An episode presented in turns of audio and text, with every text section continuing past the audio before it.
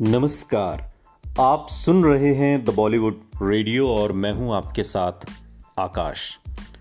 दोस्तों, ये किस्सा राजेश खन्ना और डिम्पल कपाड़िया का है। दरअसल डिम्पल कपाड़िया के हवाले से ये पूरी कहानी है, जो उन्होंने अपनी निजी ज़िंदगी के बारे में साझा की।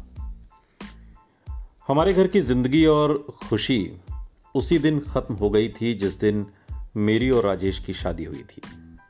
सालों बाद एक मशहूर मैगजीन इंडिया टुडे को दिए अपने एक इंटरव्यू में अपनी शादी का ज़िक्र करते हुए डिम्पल ने यह बयान दिया था। शादी से पहले करीब पाँच महीने के रोमांस में शायद दोनों को एक दूसरे को जानने, समझने का वक्त नहीं मिला था। जैसे जैसे शादीशुदा ज़िंदगी आगे बढ़ती गई, उम्र और मैच्योरिटी के फासले के अलावा दोनों के व्यक्तित्व के अंतर भी अब उभर कर सामने आने लगे थे। डिम्पल ने जब शादी की थी, उस समय वो बॉबी की शूटिंग में व्यस्त थी। उनके हाथों में लगी मेहंदी फ़िल्म के मशहूर गीत, मुझे कुछ कहना है, में नज़र आती है। फिर बॉबी की शूटिंग खत्म होने से पहले ही वो प्रेग्नेंट हो गई। नवंबर 1973 में जब वो बॉबी के प्रीमियर पर पहुँची तो साफ़ दिख रहा था कि वो प्रेग्नेंट हैं। राज कपूर के बड़े बेटे रणधीर कपूर ने अपने एक इंटरव्यू में इस बात का ज़िक्र करते हुए कहा है कि बॉबी क्या थी? ये समझौतों की एक सीरीज़ थी। डिम्पल ने बीच में शादी कर ली, फिर वो प्रेग्नेंट हो गई और कैमरे पर ये नज़र भी आने लगा था। इसलिए हमें प्रेम चोपड़ा का किरदार डालना पड़ा ताकि हम इस बात पर पर्दा डाल सकें कि डिम्पल प्रेग्नेंट है। हमारा स्टार्स पर कोई कंट्रोल नहीं है। किसने सोचा कि डिम्पल ऐसे राजेश से अचानक शादी कर लेंगी और फिर प्रेग्नेंट हो जाएँगी फ़िल्म के बीच में। नवंबर 1973 में शादी से करीब आठ महीने बाद डिम्पल की पहली फ़िल्म बॉबी रिलीज़ हुई और साल की सबसे बड़ी ब्लॉकबस्टर फ़िल्म साबित हुई। फ़िल्म की कामयाबी ने मेरा नाम जोकर की नाकामी से हिल चुके आर के बैनर, यानी कि राज कपूर बैनर में एक नई जान डाल दी थी। ऋषि कपूर और डिम्पल यूथ आइकॉन बन गए थे, हर तरफ़ इनकी चर्चा थी।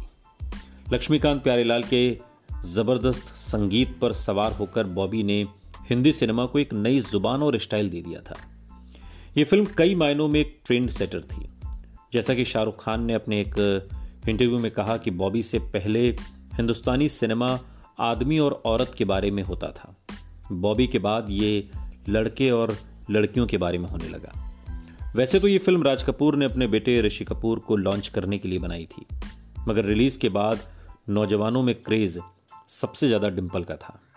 उस दौर में ऐसी कई खबरें छपी जिसमें कहा गया कि राजेश खन्ना इन बोल्ड सीन्स को लेकर नाराज़ थे और फ़िल्म के रेशेस देखने के बाद उन्होंने राज कपूर से भी अपनी नाराज़गी जता दी थी। बॉबी के रूप में डिम्पल नौजवानों की हार्ट थ्रॉप बन गई थी। उनका बिंदास एटीट्यूड, पोलका डॉट्स वाली ग्लैमरस ड्रेस और एयरफोन सरीखी हेयर स्टाइल पूरे देश की लड़कियों ने कॉपी करना शुरू कर दिया। नौजवानों के लिए डिम्पल एक खूबसूरत फैंटेसी थी। फ़िल्म इंडस्ट्री के लिए डिम्पल और ऋषि की जोड़ी एक हॉट प्रॉपर्टी थी। निर्माता डिम्पल के दमकते भविष्य और स्टार्डम की भविष्यवाणी करने लगे थे। एक टॉप स्टार बनने का रास्ता सामने था। स्टार्डम चुंबक की तरह उन्हें अपनी तरफ़ खींच रहा था, लेकिन इसके बावजूद डिम्पल ने फ़िल्मों को अलविदा कह दिया और एक हाउसवाइफ बन गई।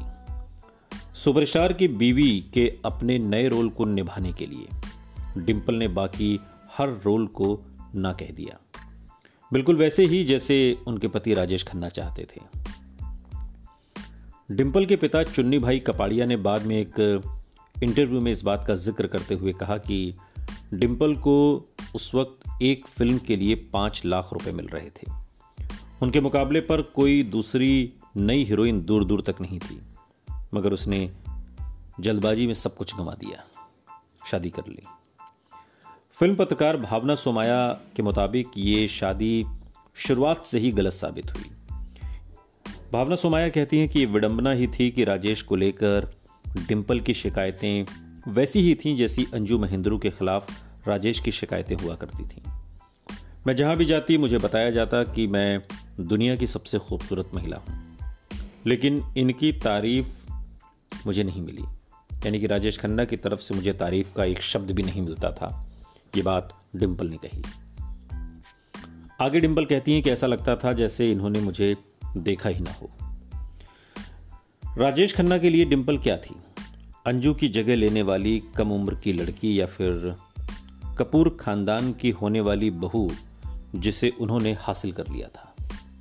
क्योंकि ऋषि कपूर और डिम्पल के अफेयर की चर्चा भी थी। या फिर वो उनके फैंस उनकी ऑन स्क्रीन इमेज और ताकत का मिला जुला रूप थी। बॉबी के बाद चारों तरफ़ डिम्पल के चर्चे थे, लेकिन राजेश खन्ना ने उस दौर में उनके अभिनय की तारीफ़ में शायद ही कभी कोई एक लफ्ज कहा हो। डिम्पल ने कहा कि मैं हमेशा रिएक्शन का इंतज़ार करती रही, मगर वो कभी नहीं आया। मेरी सारी ताकत यही सोचने में निकल जाती थी कि वो क्या चाहते हैं। या उन्हें क्या पसंद आएगा? ये एक सीढ़ी चढ़ने जैसा था। मैं कितनी भी तेज चढ़ूं, वो हमेशा मुझसे कई पायदान आगे रहते थे। पति की चाहतों के आगे वो अपना आत्मसम्मान झुकाती रही थी। उनका आत्मविश्वास कम होता जा रहा था। वो वही पहनती थी जो राजेश खन्ना को अच्छा लगता था। उन्हीं लोगों से मिलती थी जिनसे मिलना राजेश खन्ना पसंद करते थे। राजेश खन्ना और डिम्पल की पहली बेटी ट्विंकल का जन्म संयोग से राजेश खन्ना के जन्मदिन यानी कि उनतीस दिसंबर के दिन हुआ। और जो राजेश खन्ना के करीबी हैं, वो बताते हैं कि काका जी ट्विंकल को प्यार से टीना बुलाते थे। बचपन में वो बहुत बीमार रहती थी और काका जी सारे काम छोड़कर उसे खुद डॉक्टर के पास ले जाते। टीना पर बहुत प्यार था उनका। डिम्पल का पूरा समय अब अपनी बेटी की देखभाल में बीतने लगा। नई ज़िम्मेदारी में वो बिज़ी हो गई। अच्छा होता अगर उनकी निजी ज़िंदगी को निजी ही रहने दिया जाता।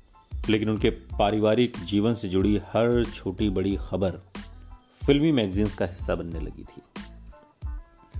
ये खबर बार बार सिर उठाती रही कि कई निर्माता डिम्पल को साइन करने की कोशिश कर रहे हैं। सूत्रों के हवाले से यह भी बताया जाता कि डिम्पल भी फ़िल्मों में काम करना चाहती हैं और इस बात के लिए अपने पति राजेश खन्ना को राज़ी करने में जुटी हैं। मगर राजेश खन्ना हमेशा ऐसी खबरों को सिरे से खारिज कर देते। उनके मुताबिक तो हाउसवाइफ बनने का फैसला डिम्पल ने खुद किया है। शादी के बाद स्टारडस्ट मैगजीन को दिए उसी इंटरव्यू में राजेश खन्ना ने कहा था डिम्पल को देखिए। हीरोइन के रूप में बड़े बैनरों और स्टार्स के साथ कई फ़िल्में साइन करने के बावजूद असली त्याग उसने किया है। मुझे उसे ये सब छोड़ने के लिए नहीं कहना पड़ा। उसने अपनी मर्ज़ी से मेरे प्यार की खातिर ये सब छोड़ा क्योंकि वो मेरी बीवी बनना चाहती थी और कुछ नहीं। अब मर्ज़ी किसकी थी और फैसला किसका फ़िल्म इंडस्ट्री में इस सवाल का जवाब शायद सबको पता था।